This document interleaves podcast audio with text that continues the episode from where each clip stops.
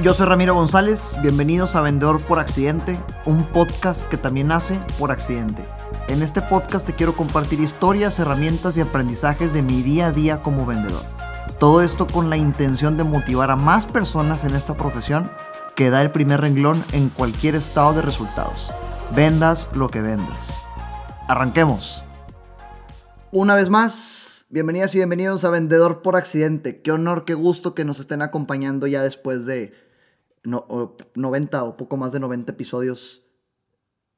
noventa episodios, wow, gracias, gracias. Si es la primera vez que estás aquí en este eh, formato video podcast y, y si quieres saber un poco de quién soy, quiénes somos, qué hacemos, cómo lo hacemos, hay setenta, poquito más de setenta episodios únicamente grabados en formato audio en Spotify, Apple Podcasts, Google Podcasts, plataformas digitales. Y después de estos setenta episodios empezamos a migrar al video podcast, entonces en el canal de YouTube y Facebook lo puedes encontrar. Pero pues bienvenida, bienvenido, ese es el caso de Vendedor por Accidente. Todos hemos escuchado, ya entrando en tema, el, la frase, no hay preguntas tontas, hay tontos que no preguntan. Y la verdad es que todo este podcast es acerca de preguntas. Pues de eso se trata vender. Vender es preguntar, vender no es convencer, vender es preguntar, ¿ok? Lo peor que podemos hacer es terminar un proceso de ventas sin hacer preguntas. Eh, grábatelo. Lo único que te toca hacer como vendedor o como vendedor es hacer preguntas. Entonces, suponiendo que ya aceptamos que tenemos que hacer preguntas y ya nos estamos atreviendo a hacer preguntas, este episodio es para compartirte escenarios y cómo respecto al tema de las preguntas. Lo que no debes de hacer es privarte de hacer una pregunta por pena o por miedo. Privarte porque te dé pena demostrar que no sabes la respuesta. Privarte porque te dé pena y quieras aparentar que sabes algo y por eso mientes y termina yéndote peor. O miedo a aparentar que desconoces, porque también pasa, y transmitir desconfianza. La gente, quienes vendemos a veces, creemos que si no sabemos la respuesta a algo, transmitimos desconfianza. Y por favor, eres vendedora, no un sabelotodo, eres vendedor. O sea, el hecho de que te hagas vendedora, vendedor, no significa que debes tener respuesta a todo. Quítate esa idea, quítate esa idea, por favor. Las ventas no es un juego en el que gana quien mente mejor. Te lo repito. Las ventas no es un juego quien gana, quien mente mejor. Gana quien obtenga más información. Gana quien obtenga más información. Y para obtener información hay que hacer preguntas. Entonces, la carnita de este episodio es compartirte un resumen de las estrategias para hacer preguntas que hemos platicado en diferentes versiones de este podcast, ¿ok? En diferentes capítulos de este podcast, en diferentes escenarios, diferentes programas que ya te he compartido, ¿ok? Sobre todo para esos momentos en los que, y es que fíjate, he estado en, en constante contacto con personas de ventas quienes se bloquean cuando no saben dar respuesta a algo. Y quítate esa idea, insisto, no, no, el hecho de que seas vendedor o vendedor no te hace un sabelotodo y no te obliga o compromete a tener una respuesta para absolutamente todo. Así que te quiero hablar de cuatro formas en las cuales puedes aplicar el si no sabes, pregunta. Si no sabes, pregunta. Cuatro formas en las cuales puedes aplicar el si no sabes, pregunta. Seguramente acuerdas un episodio en el que te platicaba de la curva del principiante, en el que es esta persona que es nueva en el puesto de ventas y por no saber absolutamente nada no le queda de otra más que hacer preguntas y se dando cuenta que si pregunta vende y luego pasa por una etapa en la que ya cree que sabe. El ego aumenta, crees que sabes todo y empiezas a hablar más de lo que escuchas, por lo tanto tus ventas bajan y luego te das cuenta que como profesional en ventas que eres, tienes que actuar como principiante para vender más. Tienes que actuar como que no sabes para vender más. Y ojo, no significa prospecto, no sé nada, soy un ignorante, no. Simplemente hacer preguntas que un principiante haría. Haz preguntas que un principiante en tu industria haría para vender más y mejor. Y aquí hay una sola Una sola frase, una sola práctica, una sola manera que te puedo compartir, que te quiero compartir para que te la, te la quedes y la puedas implementar. Implementa en tu lenguaje de ventas el prospecto, ayúdame a entender. Prospecto, ayúdame a entender. ¿A qué te refieres con esto? Ayúdame a entender porque eso es importante. Ayúdame a entender qué quieres lograr con eso. Ayúdame a entender por qué ahorita mencionas esto. si tú institucionalizas el ayúdame a entender en tu mundo, en tus ventas, en, en, en tu conversación diaria, regresamos a lo que te compartí el episodio pasado. El, ayu- el, el hecho de pedir ayuda hace que las personas se sientan con una, un poder superior para poder brindarte ayuda. Entonces, adopta el ayúdame a entender. Ayúdame a entender, prospecto, porque eso es importante para ti. Es una manera excelente de actuar como principiante sin demostrar que eres ignorante a pesar de que no sepas la respuesta a lo que te están haciendo. Ayúdame a entender. Segundo punto. Tal vez te acuerdas también de la, el, el escenario en el de no pintemos gaviotas en el, en el mundo, en nuestro prospecto. Este, esta historia en el, que, en el que por una muy buena idea que se te ocurre, puedes arruinar un negocio por una muy buena idea. Se te ocurre una muy buena idea, la quieres aportar y por, por imponer una creencia que no estaba en la mentalidad de tu prospecto, destrozas el, el, el, lo que ella o él querían hacer, impones algo y por lo tanto, híjole, este cuate ya me quiere vender de más. Entonces, aquí una buena práctica que te quiero compartir para que, para que de ahora en adelante, cuando tengas una muy buena idea, no la quieras, no, no la impongas, simplemente descubras si aplica como solución en el mundo de tu prospecto, es la siguiente. Déjame te lo platico en el escenario primero de, del error típico que podemos cometer para que cuides no hacerlo. A todos nos ha pasado que llega un prospecto contigo y te pide soluciones para un producto X, ¿ok? Y por alguna razón tú sabes que el producto Y le puede servir mejor, le puede ayudar mejor, puede ser de mayor utilidad, tal vez te, te, te hace ganar más dinero a ti, o no sé, tal vez es simplemente mejor. Pero pasa que por querer vender Y, ya no vendes ni X ni Y, porque él iba buscando X y tú por ensartar Y perdiste la venta. Vamos a suponer plumas. Llega un prospecto que quiere comprar, comprar plumas negras. Y ahí vas tú de necia, tú de necio. Oye, pero no has visto la, tunta, la tinta de la pluma azul, es muchísimo más eficiente y bla, bla, bla. Lo terminas frustrando. Yo venía buscando plumas negras y me quieres ensartar plumas azules. Hasta la próxima, va y las compra sin ayuda de un vendedor porque ya no quiere caer en eso. A eso me refiero con no ensartar ideas, no imponer creencias. Pero ojo, tú eres experta, tú eres experto en lo que haces. Y va a haber ocasiones en las cuales te des cuenta que tal vez la persona realmente necesita el componente Y en lugar de X que está buscando. ¿Cómo le haces para venderlo sin imponerlo? Ahí es donde empiezas a implementar esta pregunta. Oye, prospecto, no hemos hablado de este componente Y. Cuando las personas nos piden el componente X, que es el que tú y yo estamos platicando, se dan cuenta que por el problema uno, dos, tres... este otro componente puede también agregar valor a lo que ellos están buscando. No será el caso. Si te dice que no, está bien, estás a salvo. No ensartaste una idea, no impusiste, no, no metiste tu convicción. Estás a salvo. No, Ramiro, no me interesa, quedémonos con el X. Está bien, quedémonos con el X y le vendes X.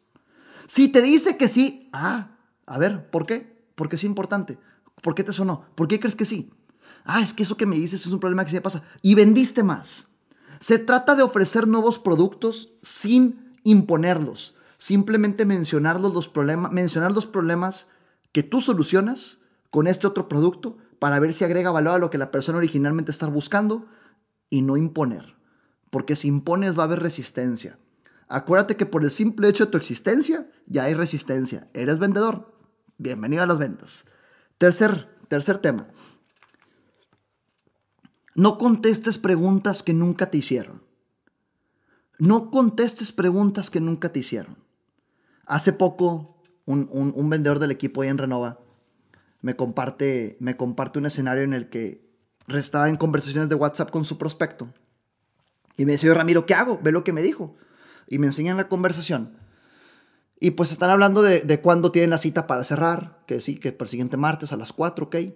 Y luego, dos horas después. Oye, la competencia me ofreció el producto más barato. Oye, la competencia me ofreció una cotización más barata. Punto. Fue el mensaje, ¿ok? La competencia me ofreció una opción más barata. Dimos con una opción más barata. Vamos a hacer paréntesis ahí.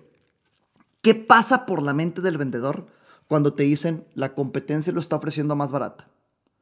En la gran mayoría de las personas que vende, quienes vendemos, interpretamos eso como una pregunta. Una pregunta que te pide, justifícame por qué tú vales la pena. Justifícame por qué tú eres más caro. O te estoy pidiendo que bajes el precio.